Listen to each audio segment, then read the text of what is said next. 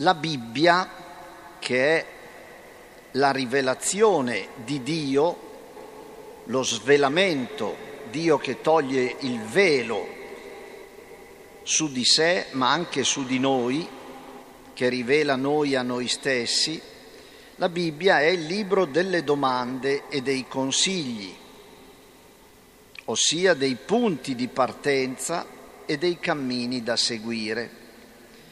Come quando questo tale, che potrebbe essere ciascuno di noi, chiede a Gesù quanti saranno quelli che si salvano. È una domanda che affiora anche sulle nostre labbra e quindi prima ancora nella nostra mente quanti saranno quelli che raggiungeranno la salvezza. Cominciamo a chiederci quanti sono quelli che vanno in chiesa, notiamo la diminuzione, sentiamo forse anche un po' di dolore, però parliamo sempre degli altri. È facile parlare degli altri, fare le indagini, le statistiche, no? ci sarà qualcun altro che si avvicinerà a Gesù e dirà che cosa devo fare io per avere la vita eterna.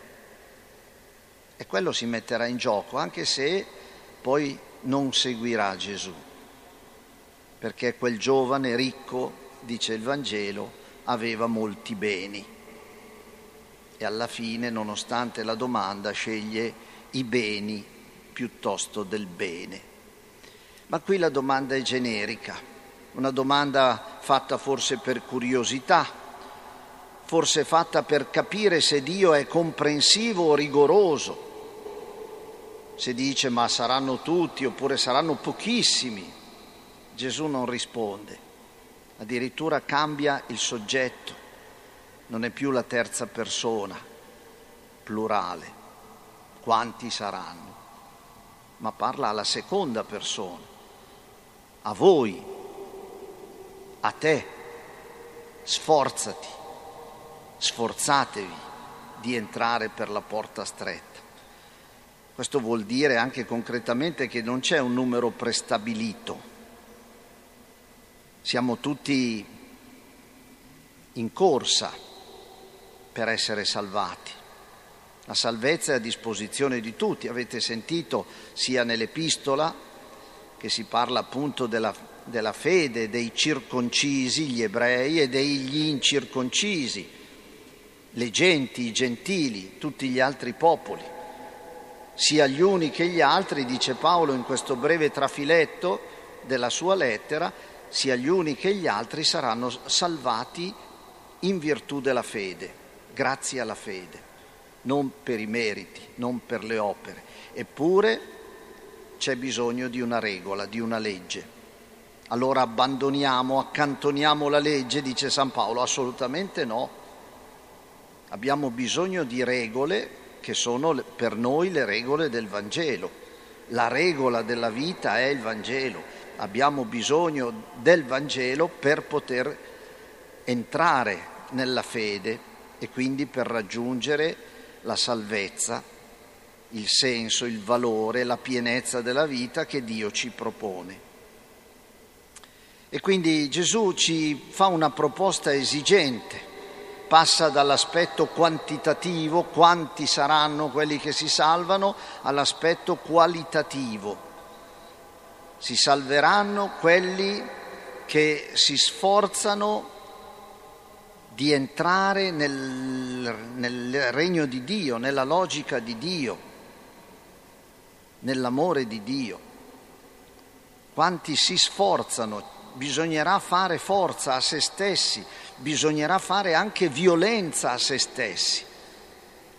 Il Vangelo che non è violento ci chiede di fare un po' di violenza a noi stessi, di prenderci un po' di petto. Questo sì ce lo propone come ci propone, non di giudicare facilmente gli altri, ma di giudicare noi stessi. Sapete giudicare il tempo meteorologico, ma non sapete giudicare che tempo fa nella vostra vita. E così appunto Gesù ci invita a a fare violenza a noi stessi, perché la relazione con Dio è esigente, ci chiede delle modifiche, proprio come quando si deve attraversare una porta stretta o guardare un fiume, come abbiamo ascoltato nel libro di Giosuè, bisogna attraversare il Giordano e bisogna, quando si deve fare un'azione di questo genere, bisogna essere preparati. Occorre eh, abbassarsi, per esempio, per entrare in una porta stretta, oppure tenere il respiro. Occorre cercare dove passare e come fare per attraversare un fiume. Occorre osare e non rinunciare. Occorre provare e riprovare utilizzando tutta l'intelligenza e la volontà nella certezza che il Signore non mancherà di darci il suo aiuto. Spesso la, la, Bibbia ci rivela questo, che nonostante anche i nostri fallimenti, il Signore porterà a compimento, completerà per noi la sua opera di salvezza. E il vincere noi stessi, il lottare contro noi stessi, non è solo un atto religioso, non è solo un atto propiziatorio per assicurarci la benevolenza di Dio, ma è una scelta anche a favore della convivenza umana. Quando lottiamo con noi stessi e vinciamo i nostri moti istintivi, egoistici, che sono sempre moti divisori, ci dividono sempre, ci separano tra di noi. Vincere noi stessi vuol dire credere e cercare di realizzare una fraternità universale tra circoncisi e incirconcisi, tra credenti e non credenti, tra vicini e lontani, se possiamo usare queste categorie un po' inadeguate. E anche il Vangelo ci ricorda che nella, alla mensa del regno di Dio verranno da ogni parte, da oriente a occidente, da settentrione a mezzogiorno, dai punti cardinali. Dio chiama tutti, Dio vuole una fraternità universale che si realizza attraverso questa lotta con se stessi, questa vittoria su se stessi, questo agire contro di noi, questo è un principio morale della teologia cristiana, age contra, in latino, un latino semplice, cioè agisci contro, vai contro, ma contro chi? Contro te stesso, contro le tue tendenze, contro le tue logiche, bisogna vincere per spalancare la porta stretta sull'ampiezza del bene possibile. La vittoria su se stessi va, cer- va cercata a partire dalla, dalle indicazioni che Dio non ha mai smesso di comunicare ad Abramo e alla sua discendenza e tramite Gesù fino agli estremi confini della terra, anche ai confini del tempo. Non si tratta quindi soltanto di fare, di cercare di fare bene, fare il possibile, fare con buon senso, avere delle buone intenzioni, di agire rettamente, ma si tratta di aprirsi al volere di Dio evitando di imbastire una salvezza per conto proprio, una religione fai da te. Questo è un rischio che ci riguarda, eh? perché ognuno si fa un po' una religione a modo suo, con le misure che gli vanno bene a lui, che certo non sono strette, sono piuttosto larghe, ma sì, ma vabbè, basta l'intenzione, cosa vuoi, ma eh, cosa pretende? Ecco, noi tiriamo a campare una religione che è un po' alternativa forse, eh, su questo almeno bisogna chiederselo, bisogna verificarsi se le esigenze del Vangelo noi le prendiamo sul serio e cerchiamo queste misure per la nostra vita. Gesù ci ricorda anche che non chi dice Signore, Signore entrerà nel regno di Dio, ma soltanto chi fa la volontà del Padre mio. E la volontà del Padre bisogna chiedersi qual è, perché facilmente non è la nostra. Non possiamo presumere che la nostra volontà sia quella di Dio. Cioè sì, ma buon senso, ma sì, conviene, ma guarda, fanno tutti così. Ecco, i nostri criteri sono questi qui, ma questi criteri non sono la volontà di Dio. E quando si deve dire faccio quello che Dio vuole, perché noi lo diciamo con una certa scioltezza, bisogna che prima ci chiediamo ma che cosa vuole Dio? E lì bisogna fermarsi e aspettare che Lui ci risponda. Ma Dio risponde quando lo interroghi, eh? Dio risponde. Perché poi succede che ti presenti e dici Signore aprici e ti senti dire non ti conosco. Siccome non mi conosci? Ma noi siamo stati a messa tutte le domeniche, abbiamo mangiato con te, abbiamo... Guarda, c'ho anche un po' di Vangelo, quella parabola lì. Non, ti ripeto, non ti conosco. È tremendo questo Vangelo, eh? E non è l'unica pagina in cui c'è questo momento di sconcerto, perché tu pensi di essere eh, conosciuto, di essere accolto e ti accorgi che ti senti dire non so bene chi sei, non ti ho mai conosciuto, non ti sei mai fatto conoscere. Su questo il Vangelo è molto severo. Prima dunque di agire è necessario a lungo ascoltare, confrontarsi con il Vangelo, cioè con Gesù. Il Vangelo è Gesù, la buona notizia è Gesù bisogna che ci confrontiamo con Lui, valutare, decidere e poi perseverare.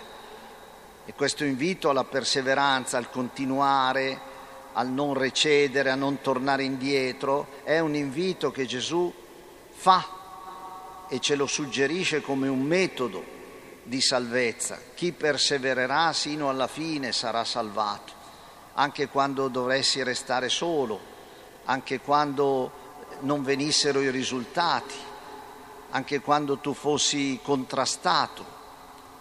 Nel bene la perseveranza ci conduce a trovare aperta e accessibile la porta d'ingresso a Dio. Vieni, servo buono e fedele. Sei stato fedele nelle cose da poco, sei stato fedele a lungo, entra nella gioia del tuo Signore. Così dice la parabola dei talenti. Matteo 25. Sei stato fedele nelle piccole cose, te ne darò di più grandi. Entra nella gioia del tuo Signore, la porta è aperta, è casa tua, mentre altre volte ci sentiamo dire non so chi sei. Oltre alla sorpresa di non essere riconosciuti, questa pagina del Vangelo di Luca ci ammonisce anche sui criteri sarà il Signore a fare le giuste distinzioni. Così dice Gesù, così vi sono ultimi che saranno primi e vi sono primi che saranno ultimi. E questo è un avvertimento che ritorna pure frequentemente nel Vangelo, soprattutto a scapito di quelli che pensano di essere i primi, di essere i giusti, che appunto facendosi una religione alternativa un fai da te, naturalmente si mettono sempre dalla parte del giusto, non si mettono mai in questione. Gesù infatti è il primo che si è fatto ultimo, Gesù è la porta stretta che diventa però la porta delle pecore. Io sono la porta, chi entra attraverso me sarà salvo, perché sono venuto affinché abbiano la vita e sia una vita vera e completa. Attraversare Gesù, attraversare Gesù nella vita, per tutta la vita. Questa è la proposta che ci viene fatta. Il Vangelo di Luca, come già abbiamo detto anche in altre domeniche, è tutto costruito su questo camminare verso Gerusalemme, lo dicono anche le prime righe oggi. Il Signore Gesù passava insegnando per città e villaggi mentre era in cammino verso Gerusalemme. Andando verso Gerusalemme Gesù si fa sempre più stretto, la porta si stringe, sempre più ultimo, dà spazio agli altri togliendolo a sé.